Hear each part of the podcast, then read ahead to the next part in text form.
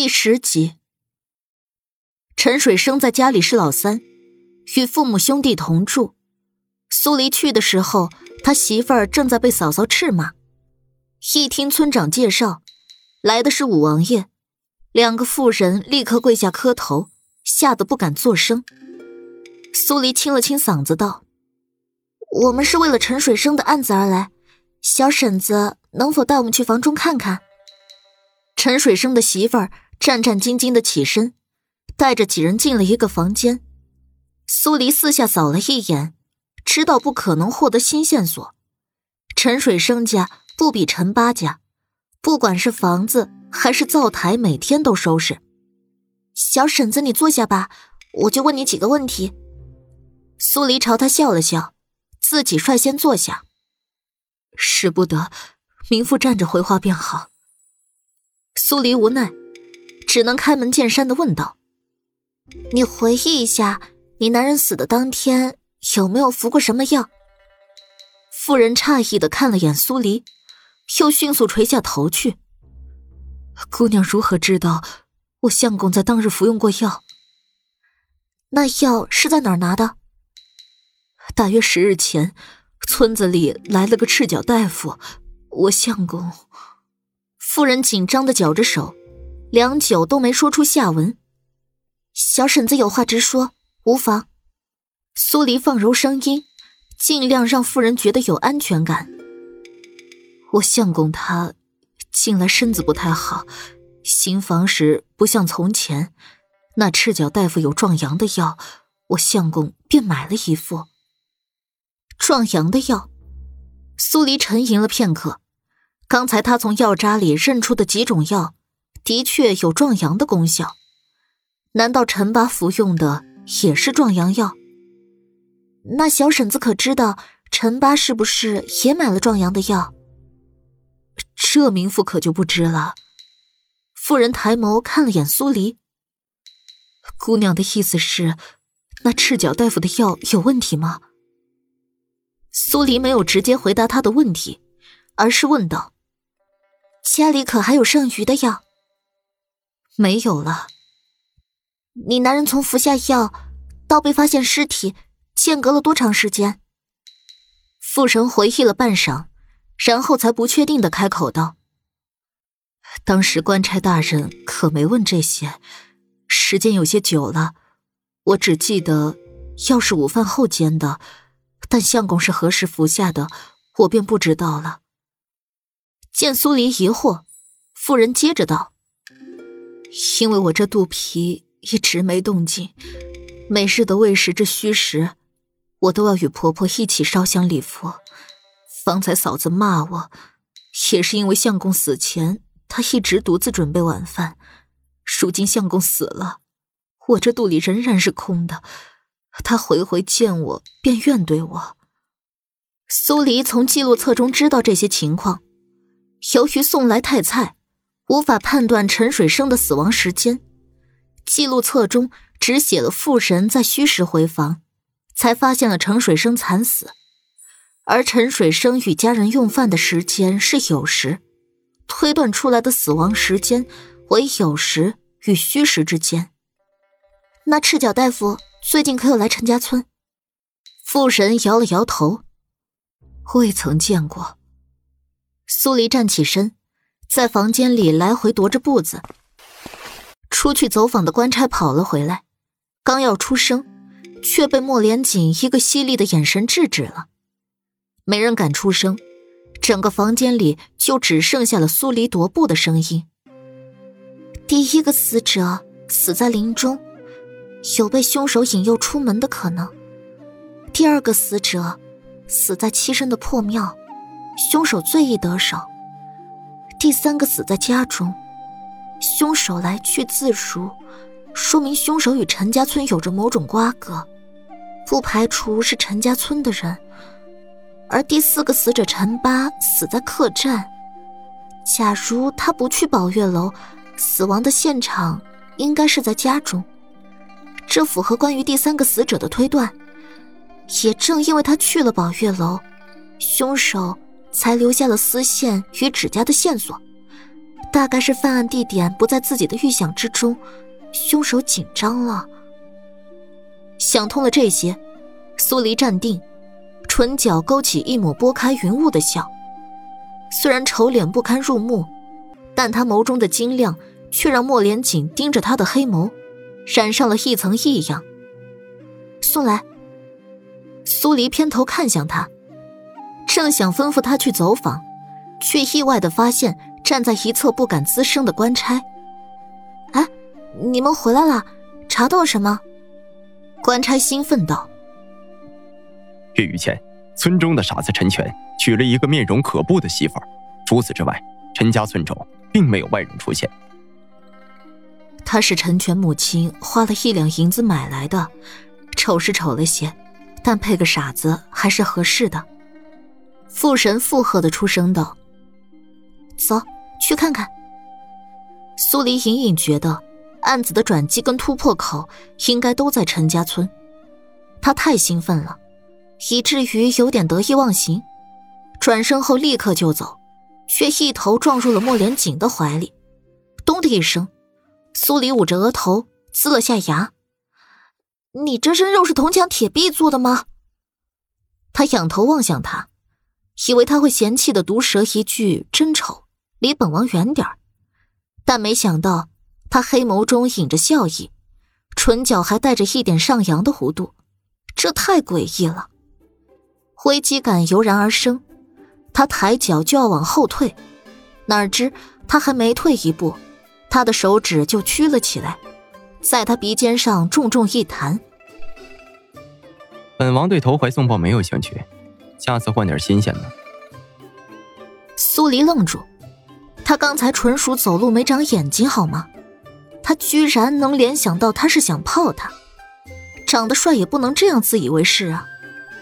苏黎往旁边挪了一步，提醒自己尽量离他远点儿，惹不起咱躲得起。官差在前面带路，一行人出了陈水生的家，还没走多远，从一处院墙的转角突然跳出来个男人。男人一边拍手，一边流着哈喇子嚷道。嗯，有鬼，有鬼，鬼来杀人了！嘘，你们千万要小心，鬼姐姐还会再来的。她说饿了，她最喜欢吃人心了。一行人愣了愣，带路的官差随后反应过来，指着男人道：“啊，五王爷，四小姐，这便是属下方才说的傻子陈全。”陈全听到有人叫他名字，停下了刚才那番让人害怕的话，转而几步跳到官差面前，冲他摇了摇头，一本正经的开口道：“鬼姐姐不傻你。”官差被他神叨叨的样子吓得头皮发麻，刚想斥一声，陈全又跳到了另一个官差面前：“嗯，鬼姐姐不杀你。”然后是宋来，再是苏黎。苏黎在听完陈全的话后，猛地把自己的丑脸往陈全面前凑，同时，他的眸子直直的盯着他的眼睛，想试探他是真傻还是装傻。如果是装傻，一定会被他的尊容吓到，表情会从吓到、害怕、嫌弃到镇定；而真傻，只是会被突然的动作吓到。其他反应则不会出现。陈全明显只是被吓到，流着哈喇子往后退了几步。你不要过来！你看到过鬼姐姐？苏黎逼近，陈全后退的连连摇头。她长什么样子？他还是摇头。他杀人掏心。这回陈全点了头。还加了一句：“嗯嗯，鬼姐姐饿。”鬼姐姐住你家？嗯，鬼姐姐从下面来的。嘘，她很凶的，一定不能惹她生气。她会带走我的小媳妇，我喜欢小媳妇。鬼姐姐是不是跟你说，如果你不听她的话，她就会带走你的小媳妇儿？苏黎一直看着陈全的眼睛，一脸认真，神情极为严肃。陈全似乎在努力回忆什么。正当他的眉眼间浮起一丝清明时，一个女声忽的响了起来：“相公。”陈全刚刚浮起的清明，瞬间就被傻愣愣的笑意取代。他跳着蹦着朝声音出发而去。小媳妇，我的小媳妇来了。苏黎闻声望去，他刚才听到声音的时候就觉得熟悉。当看到陈全的小媳妇儿后，顿时怔了一瞬。那女人他见过，在药房里，他替那女人解过围。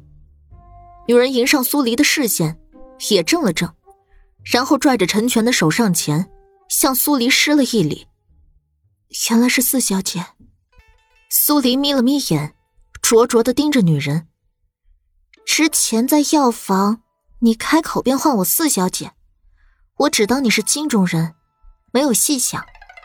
但如今知道你只是被人贩卖至陈家村的女人，我倒想问问你，你是如何知道我是四小姐的？女人没有犹豫，镇定的开口道：“我被卖至陈家村后，数次去京中替相公取药，有一次见了四小姐在华人脸蛋，便记下了四小姐的模样。”苏黎想了想，这一个月内，原主只在三街口划过一个姑娘的脸蛋。你的意思是，我划人脸蛋时，你就在现场？女人微微点头。我划了几刀？女人怔了一瞬，但很快便恢复原状。四小姐说笑了，那事儿已经过去了半月之久，我实在记不太清了。我划了那姑娘的哪边脸蛋？女人还是摇头，记不清了。苏黎笑了笑，看着女人刀疤遍布的小脸，眸光逐渐加深，音调也跟着一扬。那你为何记得我？那时的我与现在的我，差别可不是一星半点儿。女人的眸底迅速掠过一抹防备，苏黎捕捉到了。别告诉我你在陈家村中听了关于我变脸的事儿。我方才从陈水生家出来，陈水生媳妇儿并不认识我。也别告诉我你去药房的路上听说了我变脸的事儿，因为京中人都惧我，只敢在私底下议论此事儿。女人像是个心思缜密的，被苏黎逼到了这副田地，也没有慌乱手脚。那日四小姐帮我时。那个男人先出声唤了四小姐。哼，苏黎冷冷一笑。他唤我一声四小姐，你便跟着换。